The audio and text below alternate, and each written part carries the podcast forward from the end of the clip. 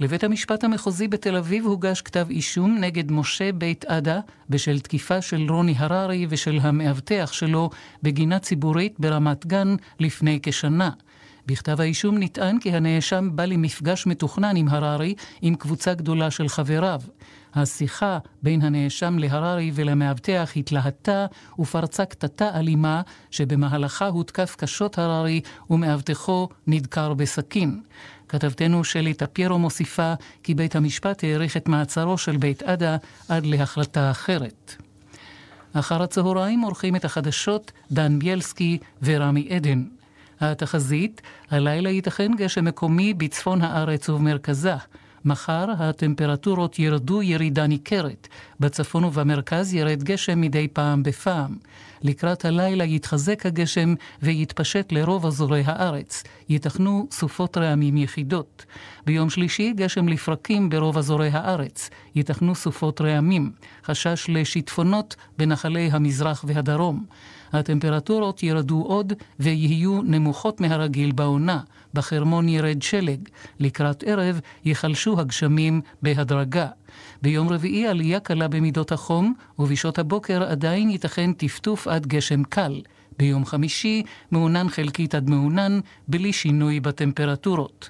מידות החום החזויות בירושלים מ-12 מעלות הלילה עד 15 מחר בצהריים, בתל אביב מ-14 עד 18, בחיפה מ-14 עד 16, בצפת מ-11 עד 13, בנצרת מ-13 עד 16, בבאר שבע מ-12 עד 20, ובאילת מ-16 מעלות בלילה עד 25 מעלות מחר בצהריים.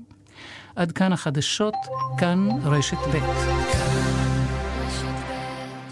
השעה בחסות ארטריל גו, להקלת תסמינים של שחיקת סחוס קלה עד בינונית של הברך. ארטריל גו, ללא מרשם רופא, מכיל גלוקוזמין סולפט קריסטליני, יש להן בעלון הצרכן לפני השימוש. כאן ועכשיו, יאיר ויינרב. בהרצה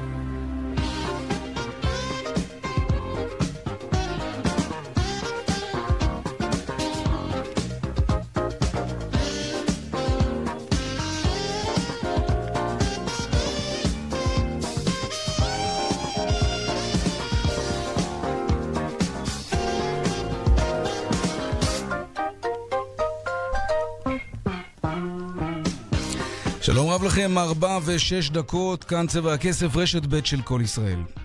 פעם, מזמן, כשבריטניה שלטה בהודו, החיילים הבריטים ממש פחדו מנחשי הקוברה הנפוצים שם. אז הממשל הבריטי הודיע שכל הודי שיהרוג קוברה יקבל פרס כספי, וזה עבד מצוין. בכל יום הגיעו למשרדי הממשלה בדלהי עשרות הודים עם נחשי קוברה מתים וקיבלו כסף בתמורה. הבריטים היו מבסוטים עד השמיים, אלא שבשלב מסוים זה כבר היה נראה להם מאוד מאוד מוזר, כי ההודים לא הפסיקו להגיע עם נחשים מתים גם אחרי שנה, הרבה מאוד נחשים מתים. עם כל הכבוד, כמה קוברות כבר היו שם. ואז התברר שההודים הקימו חוות ענקיות של קוברות שהתרבו וגודלו רק כדי להרוג אותם ולקבל את הפרס הכספי. הבריטים כמובן ביטלו את התמריץ וההודים בתגובה שחררו אלפי נחשי קוברה מפחידים לחופשי. בכלכלה קוראים לזה אפקט הקוברה, תמריץ כלכלי שלא משיג את מטרתו. אגב, לצרפתים היה סיפור דומה בווייטנאם עם חולדות. הם נתנו כסף לכל מי שהביא זנב של חולדה כהוכחה שאותו וייטנאמי הרג את החולדה. במקרה הזה הסתובבו בהנוי אלפי חולדות חיות ונושמות. אבל בלי זנב. כן, הסיפור הזה הוליד מונח אחר בכלכלה אמיתי, אפקט החולדה.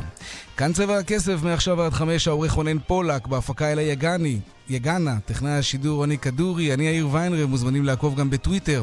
כתובת המייל של צבע הכסף, כסף כרוכית כאן.org.il. מוזמנים ליצור קשר גם בדף הפייסבוק, כאן ב'. מיד מתחילים.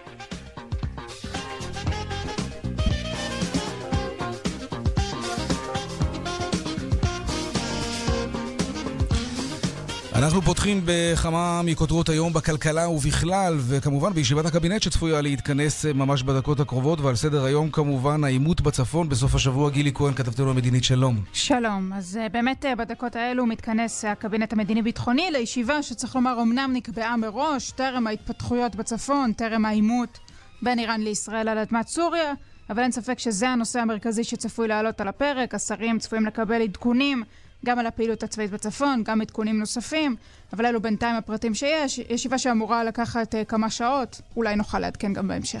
נשמע בהמשך עדכונים. גילי כהן, כתבתנו המדיני, תודה רבה. תודה. נמשך הקיפאון בשוק הנדל"ן, סקירה שעשה הכלכלן הראשי במשרד האוצר מעלה כי בחודש דצמבר האחרון נקנו כ-8,000 דירות במחירי שוק שלא במסגרת תוכנית אה, מחיר למשתכן, וזו ירידה של 20% לעומת דצמבר לפני שנתיים. ליאל קייזר, כתבתנו, תרחיב על כך עוד מעט.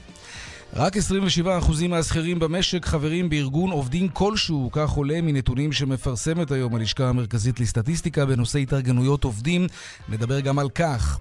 עונת החורף בעיצומה, וזו גם אה, עונת השפעות כידוע. כמה כסף עולים ימי המחלה למעסיקים? נעסוק בכך, וגם האם הוואטסאפ בדרך להפוך לארנק אלקטרוני. ובחיות כיס, שאלה חשובה מאוד על הביטוח הסיעודי שלנו, חיות כיס בסביבות 4 או 30. אלה הכותרות, כאן צבע הכסף. מיד מיד ממשיכים.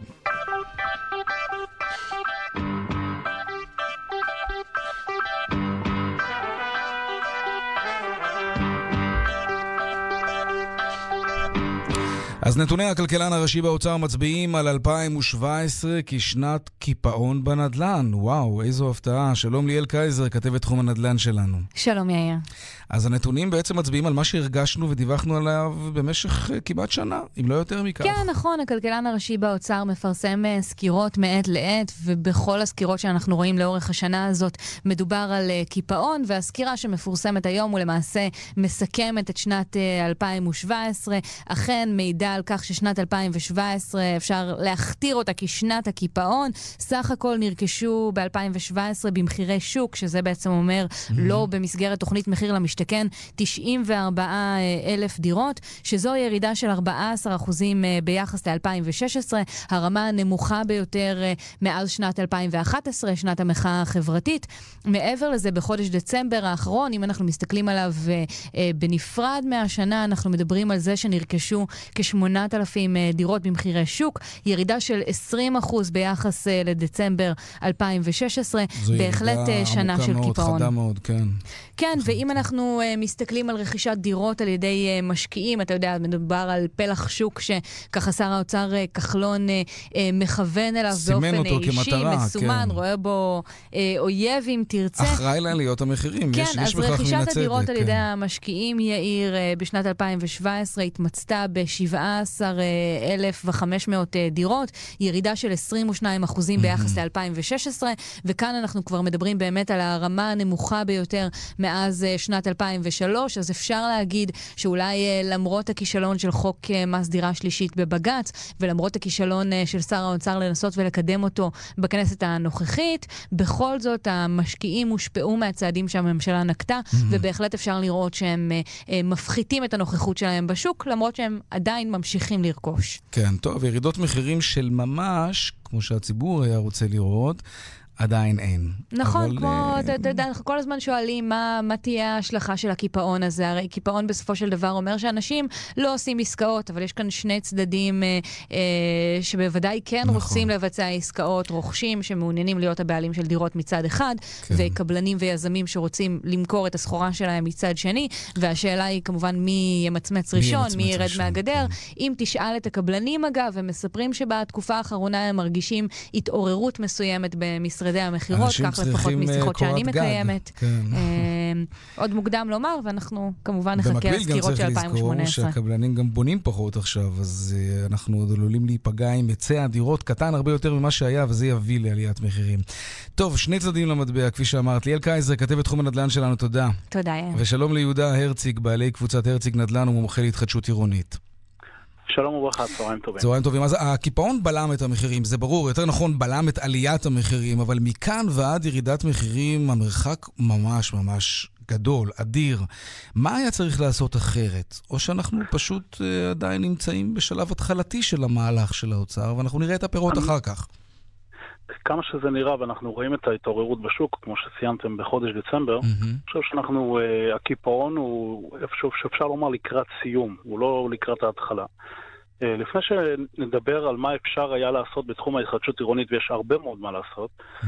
אנחנו נדבר על, uh, בקצרה, בשורה אחת, על מחיר למשתכן. מחיר למשתכן הכניס שחקנים חדשים לשוק. Uh, שלא נדבר על אלה שזכו ולא מימשו את ההגרלה. הוא נתן איזשהו ממתק שהיו יכולים לתת אותו בעצם במסגרת התחדשות עירונית, בדברים אחרים. הוא הכניס אנשים שלא היו, שכרגע לא היו על המפה ולא נכנסו למעגל של מחסור בדיור. נתנו להם אפשרות לבוא לרכוש דירה בעשרה אחוז הון עצמי. משהו שבעצם אה, דבר שאפשר לעשות אותו בכל פרויקט, בכל דבר. והכניסו הרבה מאוד שחקנים חדשים לשוק. אה, את הדבר הזה לכאורה היו יכולים לעשות במסגרת התחדשות עירונית. התחדשות עירונית אה, הנתונים מראים שמכניסה אמורה לתת בטווח זמן הרחוק יותר. על מה אתה מדבר כשאתה אומר התחדשות עירונית? תמ"א 38 בעיקר. תמ"א 38, 1, 2, מסגרת פינוי-בינוי. פינוי-בינוי, כן. אה, כל הדברים שקשור תחת הכותרת אבל זה קורה, ונעשו תיקוני חקיקה, ואתה רואה שיש יותר ויותר פרויקטים כאלה. כן, גם משרד האוצר פתח איזושהי מחלקה שמתחת בנושא כן, הזה. כן, אבל יש שם, סליחה שאני קוטע אותך, יהודה, אבל יש שם מסה קריטית לדעתך שיכולה באמת לשנות לשנות את היחס בין הביקוש להיצע, כך שאנחנו נרגיש ירידת מחירים אמיתיים? לא, גם את הנושא של הביקוש והיצע. התחדשות עירונית אמורה לתת אה, במרכזי ערים סדר גודל של, מדובר על 800 עד 900 אלף יחידות דיור בטווח, בטווח זמן של ה-10-15 אה, שנים הבאות. זה מדובר על 15-20 אלף יחידות דיור בשנה. מדובר על אה, לקחת אוכלוסייה במרכזי שכונות בסוציו-אקונומי נמוך, להכניס שם אוכלוסייה טובה, בניינים חדשים, לשפר תשתיות, לשפר אה, אוכלוסייה יותר טובה, זה מפתח את הארנונה, לא צריך לחפש מקומות תעסוקה. מה גם שלא נשכח שהנתונים מראים אה, שהעלות של פיתוח אה, כזה דבר מבחינת תשתיות וכל הדברים היא כשליש לעומת הפיתוח של ערים חדשות. אבל אתה רואה כמה זה קשה. אתה רואה כמה ועדות התכנון זה, והבנייה זה מתקשות זה לאשר את זה. וכמה, יש שכונות שאתה רוצה... זה קשה מכמה וכמה מישורים. כן, אבל אתה רוצה לקחת בניין קיים של 40 שנה ולחזק אותו, ולהוסיף לו שתי קומות, וזה רעיון מבריק ואדיר, אבל מה תעשה עם חנייה, ומה תעשה עם תשתיות ובתי ספר וכבישים? יש, זה, זה יש תהליך פתרונות, מאוד מאוד איטי. יש פתרונות, הפתרונות ש, שלא באים לידי ביטוי מסיבה אחת. או שזה נתקל בצד הדיירים שאין מספיק ערנות לדבר הזה, וצריך לעבור את המשוכה של לעבור מול הדיירים בשביל להגיע להסכמות ראשוניות, או שיש פה נושא של התכנות כלכלית. ולהתכנות כלכלית ליזם בשביל להיכנס לדבר כזה, צריך לתת פתרון. אנחנו לא מדברים עדיין, עוד לא נגענו בפריפריה, באזורים שהפוך, שיש יותר צורך בחיזוק של ממ"דים וכזה. אבל אין שם, אין התכנות כלכלית, קבלנים לא רוצים לבנות שם. אז אפשר לתת להם זכויות בשטחים נלווים, בשטחים. מסביב, במקומות אחרים. אפשר לתמרץ אותם. ומה גם שזה באכלוס מיידי, אנחנו לא מדברים על אכלוס בעוד חמש-שבע שנים. עכשיו, מה שקורה כיום, הציבור מבין את הדבר הזה, והציבור מבין שבמחיר למשתכן הוא בעצם ממתין ומחכה, ואנחנו רואים היום את דוגמת, מה שפורסם בשבוע שעבר, דוגמת חריש, שבניינים שלהם עומדים להשכרה במחירים של אלף שקל לדירת ארבעה חדרים. אה, ולא מדבר על... אנשים היום מחפשים לגור במקומות תעסוקה, במקומות שמפותחים. לא לייצר כרגע משהו מחדש, המשהו מחדש הזה עולה למדינה הון. עכשיו, אני לא נוגע בנושא של לקחת את המשקיעים כן. ולהפוך אותם לאויבי השוק ולהבריח אותם לחו"ל, שהוא דבר מגוחך. מדבר על עצם, על המחסור הדיור החמור שקיים, ושנגיש פתרון במיידי. כן. בהתחדשות עירונית, פשוט לשחרר בירוקרטיה, לעזור קצת עם הנושא הזה, ויש הרבה מה. יהודה הרציג, מומחה להתחדשות עירונית, תודה רבה. תודה לכם. הלשכה המרכזית לסטטיסטיקה מספרת לנו משהו מאוד מעניין על ההתאגדות עובדים שלנו, אבל זה מיד הדיווחים מכאן מוקד התנועה. בדרך 6 צפונה, עומס תנועה ממחלף חורשים עד מחלף ניצני עוז בגלל תאונת דרכים. בדרך תל אביב-אשדוד עמוס ממחלף השבעה עד מחלף ראשון לציון. הרשות הלאומית לבטיחות בדרכים מזכירה, יוצאים לנסיעה ארוכה, תכננו מקומות מנוחה בדרך במקומות מסודרים ובטוחים הרחק מהכביש. דיווחים נוספים בכאן מוקד התנועה, כוכבי 9, 5 550.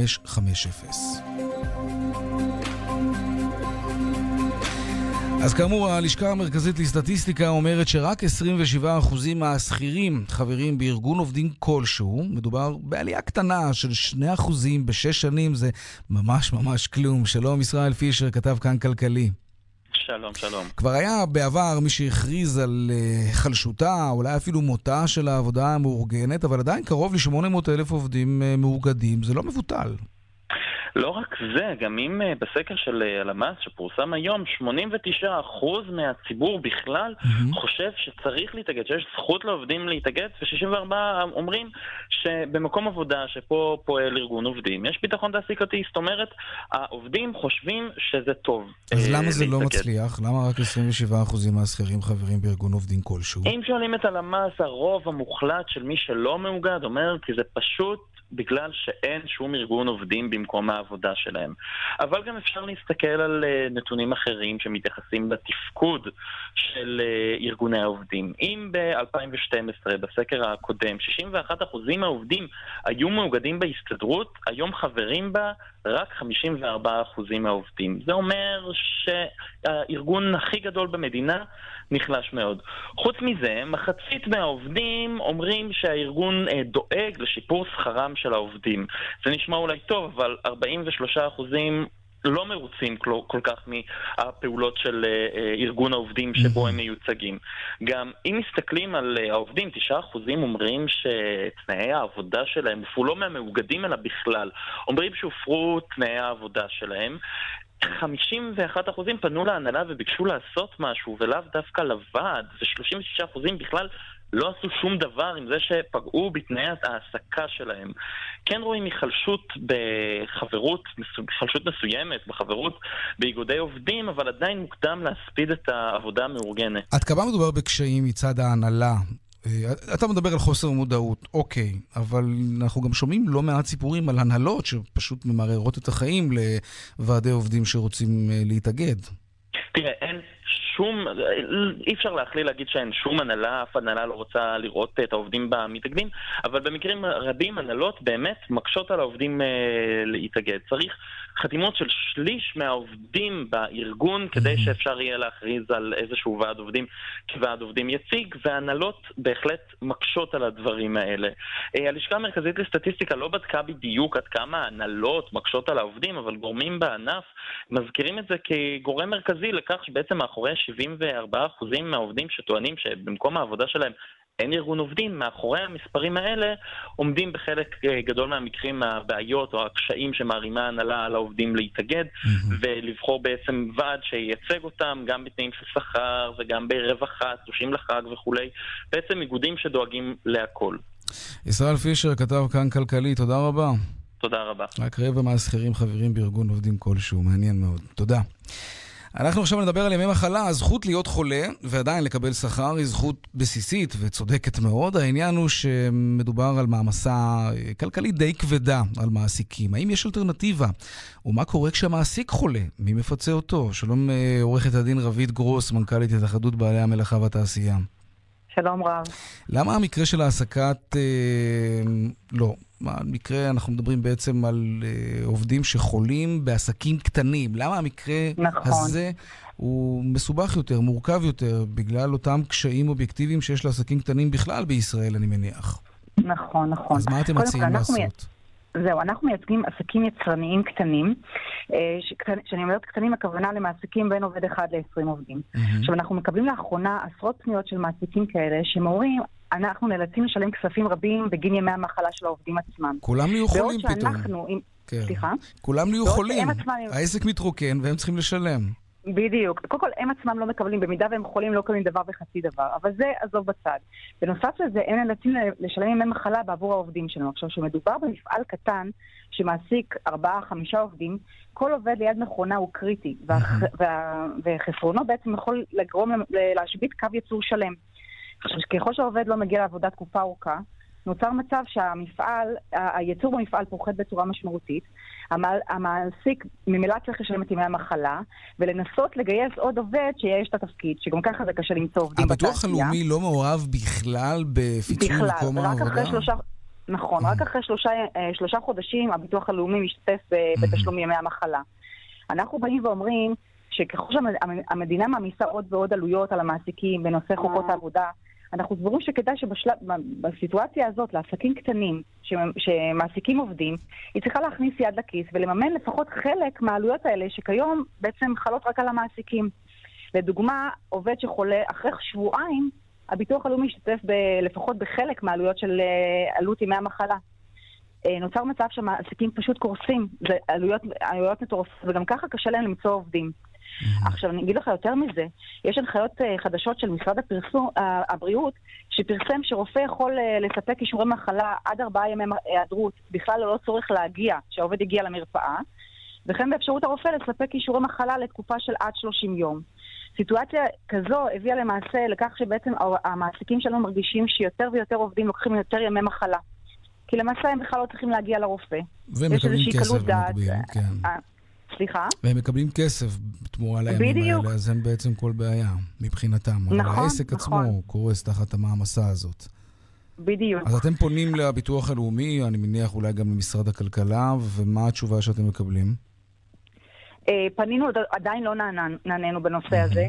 אה, ומצד שני, העסקים שלנו באמת מרגישים שזה כבד עליהם מאוד. אה, אני יכולה להגיד, חשוב לי להדגיש, אנחנו לא בעד, נגד, נגד העובדים, וכמובן שימי המחלה לא, לא, ברור, סוציאלית, ואנחנו בעדה, כן. ומי שחולה צריך ללכת לרופא, וגם חשוב שהוא יישאר בבית וינוח ולא ידביק את כל מקום העבודה שלו. זה נכון. זה מצד אחד. בוא נדבר רגע על בעלי העסקים עצמם. הם עצמם, כעצמאים, לא, לא מבוטחים בכלל במקרה של מחלה. נכון, במקרה של מחלה, יש הרבה עסקים שפשוט סוגרים את העסק במידה ואין להם עובדים, ואף אחד לא משלם את הכספים בגין ימי המחלה. ולכן בעצם נפגעים פעמיים. אבטלה שהם לא זכאים להם, נכון? או שאני טועה? סליחה, לא שמעתי. זה כמו דמי אבטלה שעצמאים לא זכאים נכון, להם. נכון, משלמים ביטוח לאומי, אבל... זאת, נכון, זה אותן זכויות סוציאליות שאין למעסיקים, אין לעצמאים. ו... הייתה פעם בעיה כזאת עם הפנסיה, ועכשיו יש, היה צו הרחבה, הייתה חקיקה, ואחרי זה צו הרחבה, שמחייב אה, את כולם להפריש כספים לפנסיה. גם נכון, מעסיקים אגב... לעצמם. אז למה על הדרך לא שינו גם את העניין הזה? כי הגיוני שבעל עסק שיש לו חנות, שניים, שלושה עובדים, או אולי אפילו הוא עצמאי ועובד לבד, הוא חולה, נופל למשכב. למה ההיגיון המאוד בסיסי הזה לא עבד, לא עובד עד היום? למה הם לא אה, מקבלים נכון, ביטוח לאומי? אני חושבת שאתה צודק, אבל גם בנושא, כל הנושא של הפנסיה, למעשה הביטוח הלאומי לא נותן כספים סתם, אלא מחייב אותם אה, לשלם תשלומים על מנת לקבל בסופו של יום את הפנסיה. אה, המעסיקים אומרים, אין לנו בעיה להשתתף. אבל גם שהביטוח הלאומי בזמן אמת ישלם לנו. כרגע המצב הוא שהם משלמים לביטוח לאומי תשלומים כל חודש, אבל לא מקבלים מזה שום דבר. כן. אה, וזאת בעיה. שוב, זו בעיה בכלל לעסקים עצמאיים, אבל לעסקים אה, עצמאים שהם קטנים, קטנים, כן, זה על אחת כמה וכמה. כן, עורכת הדין אה, רבית גרוס, העלינו את העניין לסדר היום, מנכ"לית התאחדות בעלי העבודה והמלאכה. תודה רבה. תודה לך, ביי ביי. ביי. כשנכנסו השטרות החדשים לשימוש לאחרונה, ודאי שמתם לב לדמיון, למשל, בין השטר החדש של 50 שקלים ובין השטר הישן של 20 שקלים, ויש גם דמיון בין החדש של 20 שקל ובין ה-200, הישן. למה צריך להיות דמיון כזה מבלבל כל כך? אומר לאנשים שרואים, אצל כבדי ראייה זה סיפור בעייתי במיוחד. שלום אנדרי לבר, בעל תעודת עיוור מחיפה. אנדרי? שלום, צהריים טובים. צהריים טובים. אותך מבלבלים אה, השטרות האלה וגם שטרות אחרים, נכון? נכון, נכון. קודם כל, אני מודה לכם, לכל המחלקה, שאתם מרימים את הכפפה ודנים בנושא הזה, וזה מגיע לכם צל"ש. ואני החלטתי, במקביל למכתב שכתבתי למחלקת המטבע של בנק ישראל, טרם נעניתי, להעלות את הנושא בתוכנית שלכם, כי מדובר פה, כמו בתוכנית שלכם, בצבע הכסף. ואין יותר, יותר, תוכנית יותר מתאימה כדי להעלות את הנושא תודה, אנדרי. אבל לגופו. אוקיי. של עניין, אתה לא רואה לחלוטין או שאתה רואה מעט? אני רואה קצת עכשיו. אני רואה קצת. עכשיו, העניין הוא, אני לא מדבר על ציבור העברים, שאני לא יודע, אני, נדמה לי שלציבור העברים יש סימנים על השטר שמכירים קו הברייל יכולים. עכשיו נדבר על אנשים כבדי ראייה וגם אנשים שרואים מצוין ושמעתי מהם תלונות על גבי תלונות על, על הבלבול של השטרות. עכשיו אני רוצה להתייחס לשטרות האחרונים שיצאו של 100 שקל ו-20 שקל, mm-hmm. אוקיי? עכשיו, שני, שני השטרות יש להם צבע מאוד מאוד דומה, אחד קצת צהב, השני קצת אדם דם, אבל כשאתה כן. מוציא את זה מהארנק, כשאתה מוציא את זה מהארנק זה כמעט אותו דבר, ניחא. אבל אני חושב, קודם אני, אני רוצה, רציתי לומר עוד דבר אחד, שדנים בנושא של שטרות חדשים, אני שומע פוליטיקאים ואפילו כל מיני ארגונים דנים ודשים על מי יופיע על השטר. איזה סופר, איזה, איזה זה, מזרחים, או אשכנזים, טוב, או סופרים. טוב, זה בלי קשר חשוב אוקיי. מאוד, כן. לא, זה בוודאי שזה חשוב, אבל הדמות לא מחליפה את, הצ... את, את הצבע. והציבור מסתכל קודם כל על צבע של השטר ועל המספר שנמצא על הצבע. אתה מדבר על השטרות של 50 ו-100, השטרות החדשים. כן, אבל, אבל עכשיו... יש, יש הבדל בגוון, אבל אתה אומר לכבדי ראייה זה נראה מאוד דומה. זה מאוד דומה. והעובדה אני... שהשטרות אבל בגדלים שונים זה לא משהו שמסייע לך להבחין ביניהם? לא, לא, מה, זה מאוד מאוד קשה להבחין. אני עכשיו רציתי לדבר איתך על הנושא של השטר של המאה והעשרים. כן. עכשיו, תראה, אם נניח שהשטרות יש להם צבע פחות או יותר דומה. המספרים שהם על השטרות, אמנם מספרים גדולים, אבל הצבע דהוי והצבע מאוד מאוד מתקרב לצבע של השטר. ואם הצבע היה מודפס יותר ויותר חזק, בשחור יותר חזק, אז הרבה יותר טוב היה לראות את המאה ואת העשרים.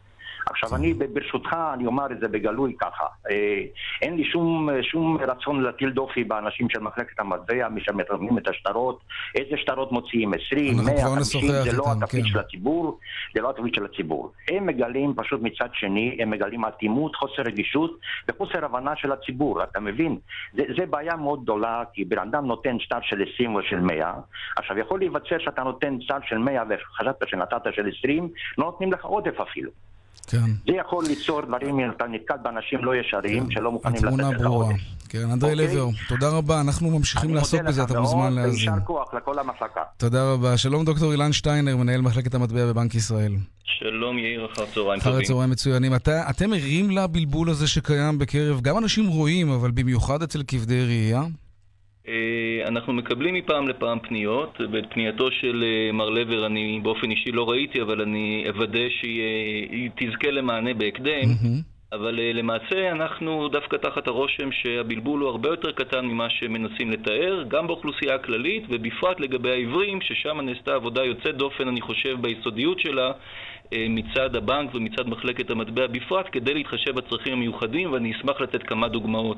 אני חייב להגיד לך, אגב, שאני באופן אישי, ואני רואה היטב, אה, מתבלבל בין ה-20 החדש ל-200 הישן, כבר קרה כמה פעמים. ממש, זה ממש אותו צבע.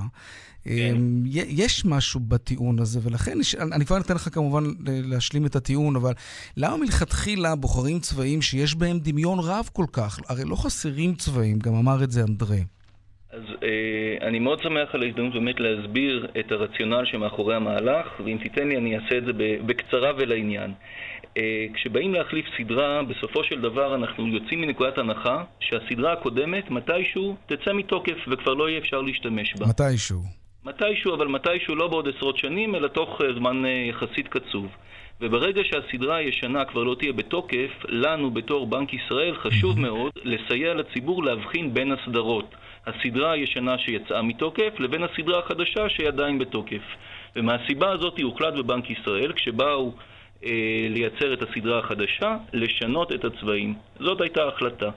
עכשיו, ברגע שהחליטו לשנות את הצבעים, בחרו את הצבעים המתאימים ביותר בסדרה החדשה, שתענה גם על הצרכים של העיוורים ובעלי לקויות הראייה, וגם על הצרכים של האוכלוסייה הכללית. ובהקשר הזה היו דיונים ארוכים עם אנשי מקצוע, עם ארגוני עיוורים, עם כן, אה, משרד המשפטים, נציבות, בוודאי, עם המרכז לעיוור בישראל, אה, עמותת מגדל אור שעושה הדרכות לעיוורים. והם לא זיהו את הבעיה הזאת בשלבים קצת יותר התחלתיים? לא רק שהם לא זיהו את הבעיה, הם מבחינתם אמרו לנו שהצבעים שנבחרו לסדרה החדשה הם המתאימים ביותר, וזו באמת החלטה מקצועית, לא רק, לא רק הנושא של הסכומים אה, של השטרות והעריכים שלהם, גם נושא הצבעים, ובסופו של דבר נקבעו הצבעים שנקבעו. עכשיו, שני דברים שחשוב לי מאוד לציין. ראשית, השטרות של הסדרה הישנה יוצאים מהמחזור בצורה הדרגתית. שטרות סגולים של 50 אתה כבר לא תראה. נכון. שטרות אדומים של 200 אני גם לא חושב שתראה אני נתקל ולא מעט האמת. אז אבל... האמת שאנחנו, יש לנו את המספרים ואנחנו יודעים להגיד בדיוק כמה יש וכמה אין. אני יכול לומר לך ש... למעלה מ-90% מהשטרות של ה-50 כבר הוחלפו, למעלה מ-80% של השטרות של ה-200 כבר הוחלפו ולא רואים הרבה... יכול להיות שבנקודת הזמן הזו זה נכון, אבל הייתה תקופת חפיפה די ארוכה שבהם אנשים כן התבלבלו בין 20 חדש ל-200 ישן. אני אומר לך את זה מחוויה לא אישית, ולא רק אני, גם רונן פולק, עורך המשדר. יאיר, אני, אני לא יכול uh, כרגע uh, uh, לבוא ולקבוע שבן אדם uh, כן יתבלבל או לא יתבלבל, ואני לוקח את זה כנתון, ובהחלט יכולים להיות בלבולים. צריך לזכור שהחלפת סדרה זה שינוי שמחייב הסתגלות, ובהחלט ייתכנו מקרים שבהם יש בלבול. אני אזכיר רק שברגע שיצאנו עם ה-20 האדום, רוב ה-200, מעל 80% כבר לא היו, ומעבר לכך, אני גם רוצה לציין ש-200 זה לא שטר שמשמש לעודף. ככה שיחסית פוטנציאל הבלבול הוא מוגבל. אני לא יכול לומר שהוא לא קיים, אבל הוא מוגבל. אנחנו מודדים את הציבור לבדוק לא רק את הצבע, אלא לבדוק גם דברים נוספים בשטר. דאגנו שיהיו אה, סימנים מאוד בולטים, גם סימני ביטחון. מה עם ה-20 הירוק? תגיד, מתי הוא יצא מהמחזור? כי הוא נורא מבלבל עם ה-50 מחדש. ה-20 הירוק, אני יכול לומר לך שכ-30% כבר הוחלפו, והם מוחלפים בקצב mm. יחסית מואץ. אבל אתה מבין שאדם כבד ראייה אה, יכול ממש בקלות להתבלבל בין 20 ישן ל-50 חדש. אז אני רוצה להתייחס לנקודה הזאת, יאיר. אה, השטרות של הסדרה החדשה, יש עליהם יותר סימני זיהוי לעיוורים מאשר בכל אה, סדרת שטרות אחרת שאנחנו מכירים בחוץ לארץ, וקיבלנו על כך הרבה מאוד אה, ביקורות מאוד חיוביות. אה, תשווה למשל לדולרים, כולם ירוקים בגוונים שונים של ירוק. ביורו אין לך צבעים בולטים, יש לך כל מיני גוונים. השטרות שלנו מובחנים מאוד האחד מהשני מבחינת הצבעים, מבחינת האורך. בנוסף, יש עליהם סימנים מיוחדים שניתנים לזיהוי במגע על שולי השטר. אה, ויש עוד הרבה דברים שקשורים לניגודיות על גבי השטרות עצמם, שמאפשרים זיהוי נוח ופשוט.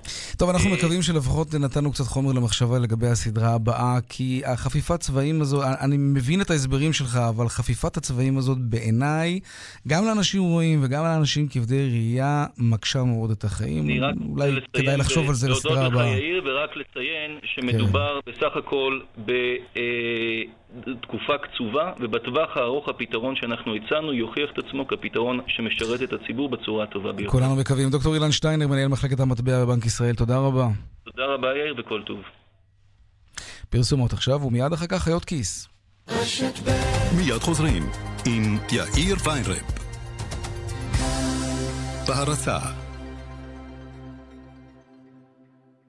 מחדש את ביטוח הרכב שלך החודש? קבל עכשיו בהפניקס זעיר עד 30% הנחה. כן, עד 30% הנחה בביטוח המקיף. שאל את סוכן הביטוח שלך על הפניקס זעיר, או חייג כוכבי 9870, כוכבי 9870. אתה ממילא חייב ביטוח, אז תבדוק אותנו לפני שאתה מחדש. הפניקס, חברה לביטוח בע"מ, בהתאם לתנאי הפוליסה וסייגיה. האם יש טכנולוגיה שיכולה לסייע בהצמחה מחודשת של שיער? האם אפשר בכלל לעצור את הידלדלות השיער ואת ההתקרחות? ולמי יש סיכוי גדול יותר להצליח בזה, לנשים או לגברים. אם תתקשרו 1-800-665544, תקבלו לנייד שלכם סרטון ומידע חיוני הקשור בבלימת הידלדלות השיער בקרב נשים וההתקרחות בקרב גברים, ותלמדו על הצמחה מחודשת של שיער טבעי. לקבלת המידע, 1-800-665544.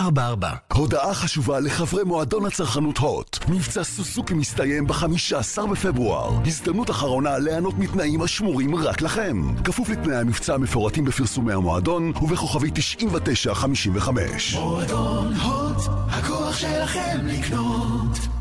רוצים לדעת מדוע כואבות לכם הברכיים? מדוע כואב הגב? רוצים לקבל תשובה על השאלות מה הם הגורמים לכאב? וכיצד אפשר לטפל בו? בואו למעבדת ההליכה הממוחשבת של אפוסטרפיה. אחרי שעה בלבד במעבדת ההליכה, בליווי פיזיותרפיסט מומחה, תוכלו להבין איך אפשר להפחית את הכאב. האבחון בלא תשלום, והטיפול בהשתתפות כל קופות החולים. לפרטים, חפשו בגוגל אפוסטרפיה, או התקשרו, כוכבית 2767 ברי המים תמי 4 עכשיו במחיר מיוחד. מהרו והזמינו היום. שטראוס מים, כוכבית 6944 או באתר. בתוקף עד 22 בפברואר, כפוף לתקנון. היום זה קורה.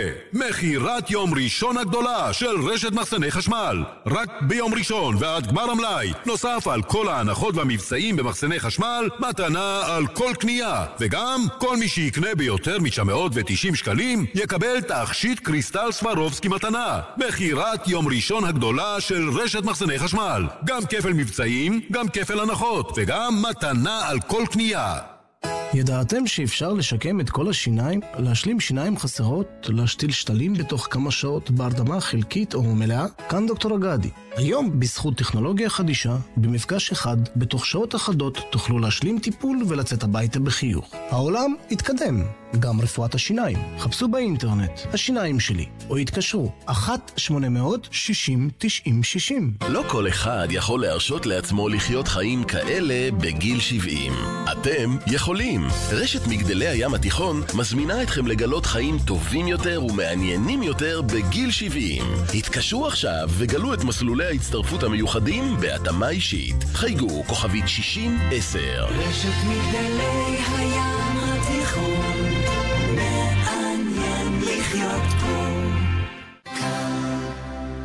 רשת ב'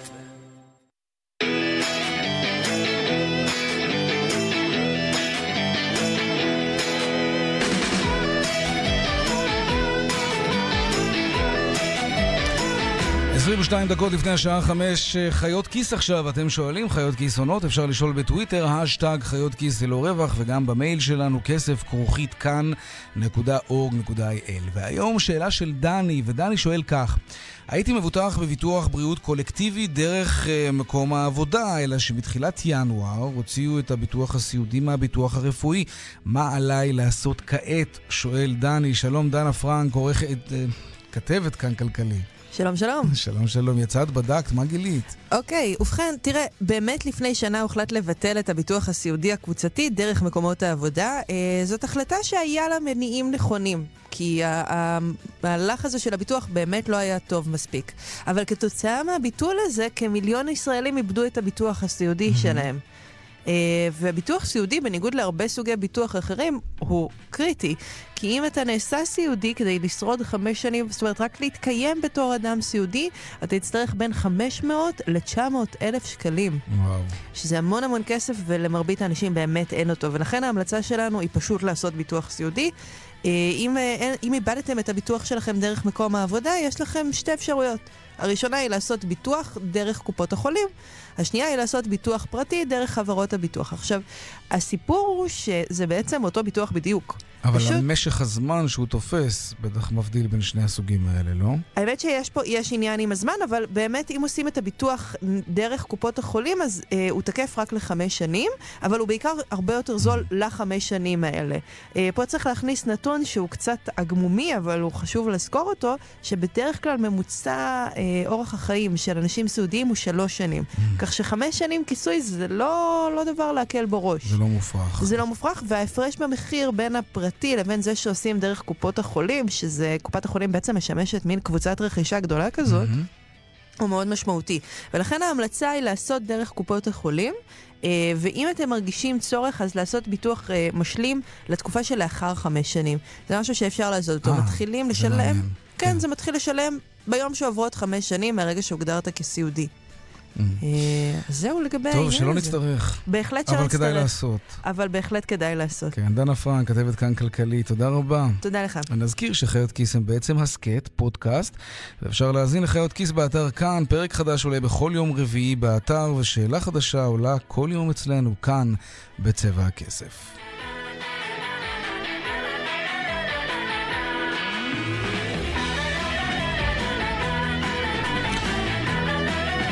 עכשיו לרפורמת התמרוקים ששוב נתקעת. דיון בוועדת הבריאות בנושא הזה הופסק על ידי יושב ראש הוועדה, חבר הכנסת אלי אלאלוף, עקב חילוקי דעות. שלום לכתבתנו לענייני צרכנות נטלי מתוקו.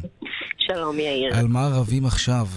נכון, אז בעצם הדיון אה, על תקנות רפורמת התמרוקים שמטרתה לקצר את הליך שיווק המוצר בישראל ובכך בעצם לגרום להוזלת מחירים ופתיחת השוק ליבואנים נוספ, אה, נוספים הופסק היום אה, על ידי יושב ראש הוועדה אלי אלאלוף שאמר שהוא לא יכנס דיון נוסף עד שמשרדי הממשלה, הבריאות, הכלכלה והאוצר יגיעו להסכמה ביניהם. רק נזכיר באמת שבספטמבר 2017 הופסקו דיוני הוועדה על תקנות רפורמת התמרוקים גם עקב חילוקי דעות בין משרד, משרד הכלכלה והבריאות. התקנות נמשכו לכתיבה מחודשת, ואחרי שהמשרדים הגיעו להסכמות, הם חזרו לוועדה אה, בחודש שעבר, והנה עוד פעם אין הסכמות. הפעם המחלוקת היא סביב נושא המדינות המוכרות שמהן ניתן יהיה אה, לייבא, ברגע, לייבא ברגע שהרפורמה תאושר, ויבוא מקביל של מוצרים רגישים כמו תמרוק המיועד לשימוש אה, בתינוקות, אה, ילדים, נשים בהיריון ומוצרי הגנה מהשמש. משרד הבריאות בעצם לא מוכן שהמוצרים האלה יעברו ללא אישור, לכן הוצע שיהיו שני מסלולים, מסלול אחד למוצרים ממדינות מוכרות כמו ארה"ב ומדינות האיחוד האירופי, שהוא יהיה המסלול המהיר כביכול, וככה שוק יוכל להיפתח גם ליבואנים נוספים, אה, ומסלול נוסף, שני, למוצרים ממדינות לא מוכרות כמו סין, קוריאה הדרומית, אה, ולמוצרים רגישים המגיעים ביבוא מקביל, שיצטרכו לעבור הליך של קבלת אישור ממשרד הבריאות טרם שיווקם, אך במשרד הבריאות אה, אומרים שזה דורש תוספת משמעותית של תקנים במשרד שאין אותם היום, אז ככה שבסופו של דבר, אחרי כל הכותרות המפוצצות שהנה הרפורמה כן. הולכת לקרות, אנחנו נהנה ממחירים ומתחרות אה, אה, בשוק הזה, בעצם כרגע זה לא נראה באופק. טוב, יוציאו לנו את המיץ עד שזה יקרה בסופו של דבר. נטלי מתוקו, כתבתנו לנצר החנות, תודה רבה. תודה, יאיר. רשתות המזון אומרות שהן נאנקות ונחנקות מעודף חוקים ותקנות וקשה להן להמשיך ככה, וגם טוענות שיוקר המחיה נובע בין היתר מכל החוקים האלה שלא נותנים להם לנשום. שלום אה, נמרוד הגלילי, מנהל תחום רשתות המזון באיגוד לשכות המסחר. ערב טוב, יאיר. ערב טוב גם לך. תראה, אנחנו עוברים פה על רשימת החובות שחלים עליכם, אותה רשימה שאתם פרסמתם, כדי להמחיש עד כמה זה קשה. אז אני רואה פה למשל חובת הצגת מחיר כולל על גבי המוצר, תקנות ביטול עסקה, תקנות לשקיפות המחירים, חובת הצבת מכשירי שקילה. מכשירי שקילה, זה, זה לא קצת הגזמה? כאילו, מה, מה, מה הבעיה עם חובה להציב מכשירי שקילה? מה בדיוק מכביד עליכם בזה? אתם מעדיפים לנחש את המשקל? אני מנסה להבין למה למשל הסעיף הזה נמצא ברשימה שמכבידה עליכם. שוב פעם, חשוב לזכור, יאיר, הבעיה היא לא בחובה אחת, אלא הבעיה היא במכלול הכללי. אבל זה חובות ש... בסיסיות כאלה. זה, נתתם לא, פה דוגמאות אתה מדבר, סתם דוגמה, אתם רוצים אמפתיה, שקילה, אני מניח, כן. המכשיר שקילה זה חובה חדשה ממש מהשנה האחרונה. שליד הפירות והירקות יהיה מכשיר שקילה כדי שאתה, כשאתה מגיע הביתה, כשאתה בא, בא לקנות uh, ואתה רוצה קילו תפוחים, אז תדע שאתה קונה קילו ולא יותר מזה. אבל זה הגיוני מאוד. למה, למה זאת מעמסה על רשתות השיווק? אבל למה צריך להיות בחובה חובה, חובה רגולטורית? אם אתה לא mm-hmm. שם את זה, אתה חשוף לעיצומים, עיצומים כספיים ולתביעות ייצוגיות. וצריך להבין, החקיקה וההתערבות הרגולטורית באמת חצו את המתחם המידתיות הסביר וזה בסופו של דבר פועל לרעת הצרכן, כי הכל מועמס, הכל, ומועמס אה, אה, בסופו של דבר במחיר הסופי. ואני חושב שאנחנו בעידן שבו אנחנו נמצאים, צריך לעשות רגע, לעצור, לבחון את כל הרגולציות, לבחון, לראות מה נחוץ, מה לא נחוץ, איפה אפשר להקל, איפה אי אפשר להקל. מה לא נחוץ לדעתכם? סתם למשל, אני כן. אתן דוגמה של שני דברים שאפשר להקל בהם. חובת הצגת מחיר כולל על גבי כל מוצר. בעידן הטכנולוגי שבו אנחנו נמצאים, אפשר לקדם צגים אלקטרוניים שיהיו מוצגים על המדף. זה יעלה לכם יותר. זה לא יעלה לנו אתם יותר, אתם תצטרכו לעשות דיגיטציה של המדפים. והתביעות ייצוגיות בגלל בעיה של אה, סדרן ששכח אה, לקודד מחיר על מוצר כזה, אני כבר חוטף עיצומים של מאות אלפי כן, שקלים כל שנה. כן, שמענו על זה, כן, נכון. אוקיי. ודוגמה נוספת, כן. אה, חוק הפיקדון, גם דוגמה. היום יש אה, חוק האריזות, אין שום סיבה שיהיה גם פיקדון, אין הבדל בין מכל משקה למכל אה, אה, של תמרוק, של אה, חומרי אבל מה בדיוק הבעיה? אתם גובים 25 אגורות על כל בקבוק, ואתם מחזירים חזרה את הכסף. האופרציה, הזה. למה? למה זה כל כך מסובך? והניהול של הדוחות שאתה צריך להעביר למשרד כזה ולמשרד אחר, להגנת הסביבה. ולקרן לשמירת הניקיון. אבל אתה רוצה לחיות בחברה מתוקנת, אתה רוצה לחיות במדינה ששומרת על הסביבה, שמעודדת אנשים לא לזרוק בקבוקי פלסטיק אל הפח, אז בין היתר אתה נוקט באמצעים כאלה, כמו במקרה של השקיות, כמו במקרה של הבקבוקים. למה זה כל כך קשה? זה לא קשה, הבעיה היא שזה עוד ועוד, וחייבים להסתכל על התמונה הכללית. והיום, כשיש לך את חוק האריזות למשל, mm-hmm. אתה יכול לבחון האם באמת נחוץ חוק הפיקדון. האם אין, אין מקום ל, ל, ל, להכניס את, את, את המכלי משקה גם לתוך חוק האריזות? זה אותו דבר, זה לאותה מטרה, זה משיג אותו דבר, אין שום סיבה. אבל זה רק דוגמה אחת. זה רק דוגמה אחת, באמת, אני חושב שהשר צריך לעשות רגע סטופ לפני שהוא קובע עוד רגולציה ועוד רגולציה, לבחון את הכל, לראות מה נחוץ, מה לא נחוץ, נשמח אה, אה, אה, להציע איפה אנחנו חושבים שאפשר לעבור ולהקל, כי בסופו של דבר זה ישרת את הצרכן הסופי בהפחתת מחירים. הרגולציה הזאת יש לה מחיר. נמרוד הגלילי, מנהל תחום רשתות המזון באיגוד לשכות המסחר, תודה רבה. אנחנו נעקוב אחרי הסיפור הזה, כי מאוד מעניין אותנו לדעת האם במשרד הכלכלה יהיו קשובים לדרישות שלכם. תודה. ערב טוב, תודה לך. ואלו הדיווחים מכאן, מוקד התנועה באיילון צפונה, עומס תנועה ממחלף חולון ומקיבוץ גלויות עד ארלוזורוב, ובהמשך ביציאה לגעש, דרומה, ממחלף רוקח עד לגוארדיה וממחלף וולפסון עד דוב הוז. בדרך 6 צפונה עומס תנועה כבד ממחלף חורשים עד מחלף ניצני עוז בגלל תאונת דרכים. הרשות הלאומית לבטיחות בדרכים מזכירה, יוצאים לנסיעה ארוכה, תכננו מקומות מנוחה בדרך במקומות מסודרים ובטוחים, הרחק מהכביש, זה חשוב. דיווחים נוספים בכאן מוקד התנועה, כוכבי 9550. פרסומות עכשיו, ומיד אחר כך נחזור למלחמות השבת אה, באשדוד. אולי. וגם האם הוואטסאפ הופך להיות, בקרוב מאוד, ארנק אלקטרוני. מיד חוזרים עם יאיר ויינרב. בהרצה יש דברים בחיים שאי אפשר גם וגם. בצ'רטר יש מצב גם זול וגם מקום לרגליים. עם ילדים אפשר גם נחת וגם לישון בצהריים. בחיים לא. אז איך כשעושים ביטוח רכב בשירביט אפשר גם וגם? איך? עכשיו בשירביט, גם עד 30% הנחה בביטוח המקיף לרכב, וגם שירות מצוין. כוכבית 2003 שירביט כפוף לתנאי המבצע. הטלוויזיה לא עובדת? אנחנו נתקן מיד. מנסים למצוא רופא? ייצרו, הרופאה כבר בדרך. מחפשים טיול, הופעה, קונצרט, שקט נפשי, ביטחון אישי. כל זה הוא רק חלק ממה שאנו מעניקים לדיירים בדיור המוגן שלנו.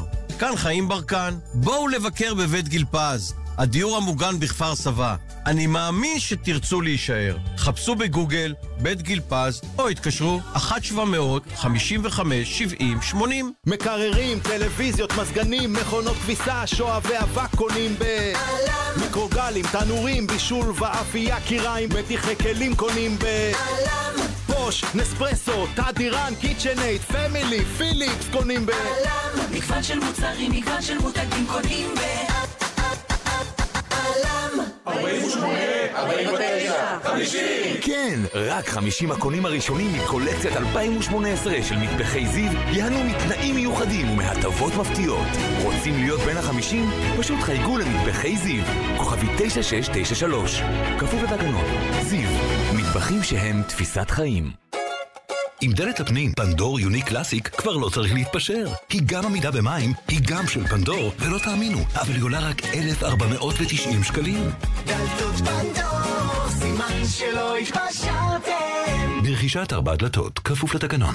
גמלאים, רוצים ליהנות בחיים טובים? משען, רשת הדיור המוגן הגדולה בישראל, גאה להציג דירות סטודיו מפנקות ב-3,500 שקלים לחודש בלבד ופיקדון מותאם. שמעתם נכון, 3,500 שקלים לחודש בלבד. המבצע כפוף לתקנון ולזמן מוגבל. צלצלו עכשיו, כוכבית 6570, ותתחילו גם אתם ליהנות מהחיים הטובים. כוכבית 6570 מזגנים של סמסונג, טורנדו, תדירן, אלקטרה, פמילי, אמקור, הייר. מגוון של מזגנים, מגוון של מותגים קונים ב... אז איך בשירביט אפשר גם וגם? אפשר. עכשיו בשירביט, גם עד 30% הנחה בביטוח המקיף לרכב, וגם שירות מצוין. כוכבית 2003 שירביט כפוף לתנאי המבצע. 48, 49, 50 כן, רק 50 הקונים הראשונים מקולקציית 2018 של מטבחי זיו ייהנו מתנאים מיוחדים ומהטבות מפתיעות. רוצים להיות בין החמישים? פשוט חייגו למטבחי זיו, כוכבי 9693. כפוף לתקנון. זיו, מטבחים שהם תפיסת חיים. שלום עמיחי שטיין, כתבנו לענייני טכנולוגיה. שלום יאיר. אז מה, וואטסאפ תשיק בקרוב שירות תשלומים? אה, זה עוד לא רשמי, אבל זה הכיוון. ארנק אלקטרוני. זה לא, זה לא בקרוב, זה כבר uh, קורה עכשיו mm-hmm. uh, בהודו. Uh, מתי מעט, מתי מספר זכו, uh, להנו, זוכים כרגע ליהנות מהשירות הזה. בואו קודם כל ניתן רקע. במשך... Uh, uh, כבר כמה שנים טובות אנחנו בעצם שולחים בוואטסאפ הכל, תמונות, סרטונים, קטעי קול מעצבנים, מסמכים, מה שלא תרצה. אנחנו אפילו מדברים בוואטסאפ.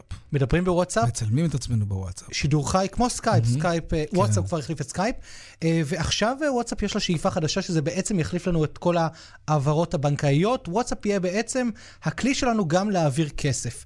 מדברים על זה כבר כמה זמן, שבעצם הם רוצים, שכמו שאני שולח לך תמונה, אותו דבר אני אשלח לך סכום כסף מאחד לשני על ידי פשוט הקלקה. אתה יודע מה מדאיג בזה?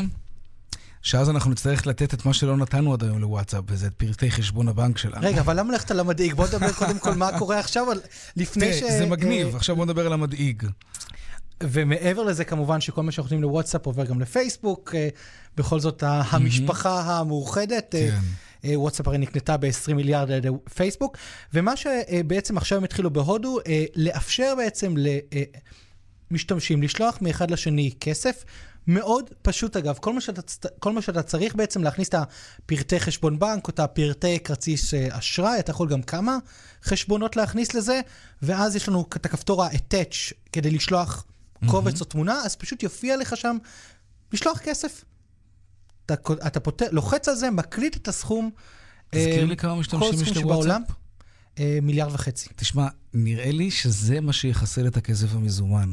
מנסים כבר כל כך הרבה שנים מדינות לצמצם את מספר השטרות, הכסף המזומן בשווקים, בגלל כמות המשתמשים האדירה והדחיפות בשימוש באפליקציה, אתה יודע מה, זה, זה, זה באמת יכול להשפיע דרמטית על הכסף המזומן שיסתובב בשוק. זה מאוד הגיוני מה שאתה אומר, כי היום בעצם הבנקים מנסים, אה, או כל מיני אפליקציות מנסות אה, לחסוך, לחסוך את הנושא הזה של העברות בנקאיות, mm-hmm. אבל בסופו, בסופו של דבר, קהל של כל אפליקציה כזאת זה מאוד מוגבל. כלומר, או להבדיל, אם אני אה, אה, לקוח של בנק הפועלים, אז האפליקציה מוגבלת לבנק הפועלים.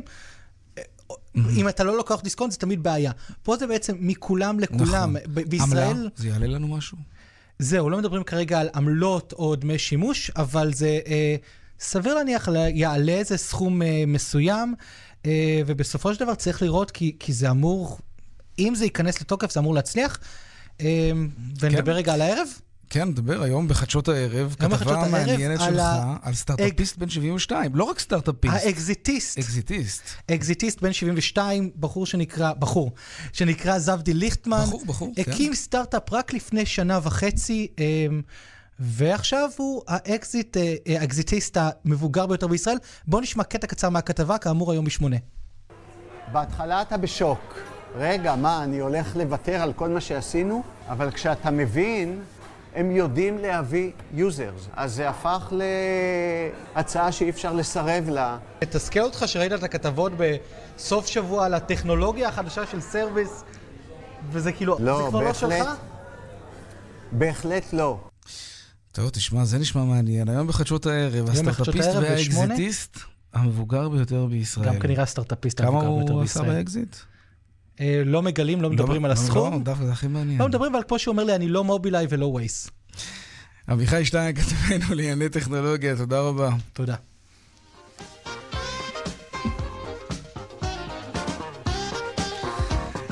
עד כאן צבע הכסף ליום ראשון, העורך רונן פולק בהפקה אלה יגן, הטכנאי השידור רוני כדורי, הצוות בבאר שבע, אורית שולץ ושמעון דוקרקר, אני יאיר ויינרי, מוזמנים לעקוב גם בטוויטר, כתובת המייל של צבע הכסף, כסף כרוכית כאן.org.il ועד אחרינו כאן הערב עם רן בנימיני, ערב טוב שיהיה לכולנו, שבוע טוב, שלום שלום.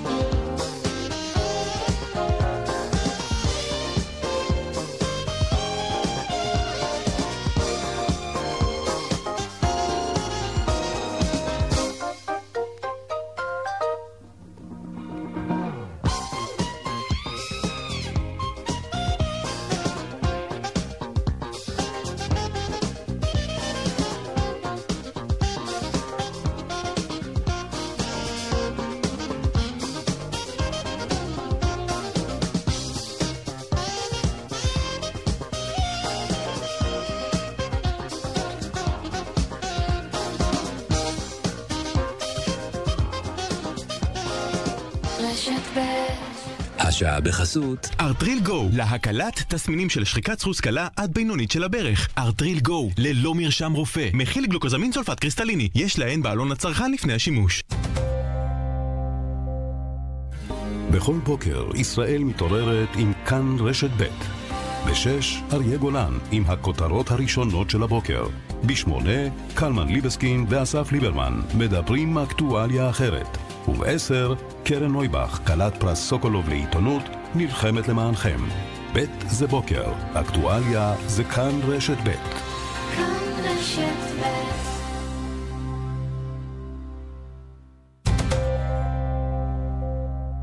פעם היינו קונים שנדליר לסלון, תולים מנורות. היום, בעולם העיצוב החדשני, לא רואים את מקור האור. הוא מוטמע בקירות הבית. הוא חלק בלתי נפרד מעיצוב הבית. אדריכלים קוראים לזה תאורה לינארית. גופי תאורה מעוצבים, עשויים אלומיניום ומוארים בנורות לד. חפשו בגוגל ויהי אור, או בואו לבקר במפעל בלקולד בחולון. מפעל כחול לבן לגופי התאורה מהמתקדמים בעולם. בלקולד, 1-800-40-30-40 אמא, הפשטידה יצאה ממש טעימה. כל הכבוד. אבא, תעביר לי בבקשה את המלח. אבא? אבא? אבא! בזמן אירוע לב או אירוע מוח, אתה רוצה לצדך את שחל, המתמחה ברפואת הלב. הצטרף עוד היום לשחל ותוכל לקבל מתנת הצטרפות, כפוף לתנאי המבצע. לפרטים, כוכבית 6626. שחל, גם לך מגיע לחיות בלב שקט. כוכבית 6626. עוד לא הזמנתם את אחד מברי המים תמי 4? חבל! עכשיו הם במבצע מיוחד, החל ב-82 שקלים בחודש. מהרו להזמין, וכל המשפחה תשתה יותר מים. שטראוס מים, כוכבית 6944 או באתר, בתוקף עד 22 בפברואר. על פי סקר TNS ספטמבר 2017, כפוף לתקנון. במסלול הכל כלול לארבע שנים. מחדש את ביטוח הרכב שלך החודש? קבל עכשיו בהפניק זעיר עד 30% הנחה. כן, עד 30% הנחה בביטוח המקיף. שאל את סוכן הביטוח שלך על הפניק זעיר, או חייג כוכבי 9870, כוכבי 9870.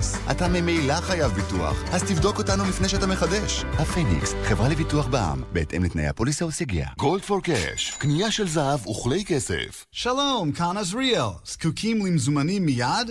אני קונה תכשיטים, כלי כסף ויהלומים. מזומן ביד ובמקום. גולד פור קאש, כוכבית 4556. רנו מציגה רנולושן.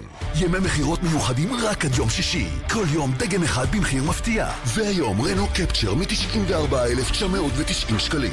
מחר דגם אחר במחיר מפתיע. יש למה לחכות. לפרטים כוכבית 5301. רנו, כפוף לתקנון. גמלאים, רוצים ליהנות בחיים טובים? משען, רשת הדיור המוגן הגדולה בישראל, גאה להציג דירות סטודיו מפנקות ב-3,500 שקלים לחודש בלבד ופיקדון מותאם. שמעתם נכון, 3,500 שקלים לחודש בלבד. המבצע כפוף לתקנון ולזמן מוגבל. צלצלו עכשיו, כוכבית 6570, ותתחילו גם אתם ליהנות מהחיים הטובים. משען, כוכבית 6570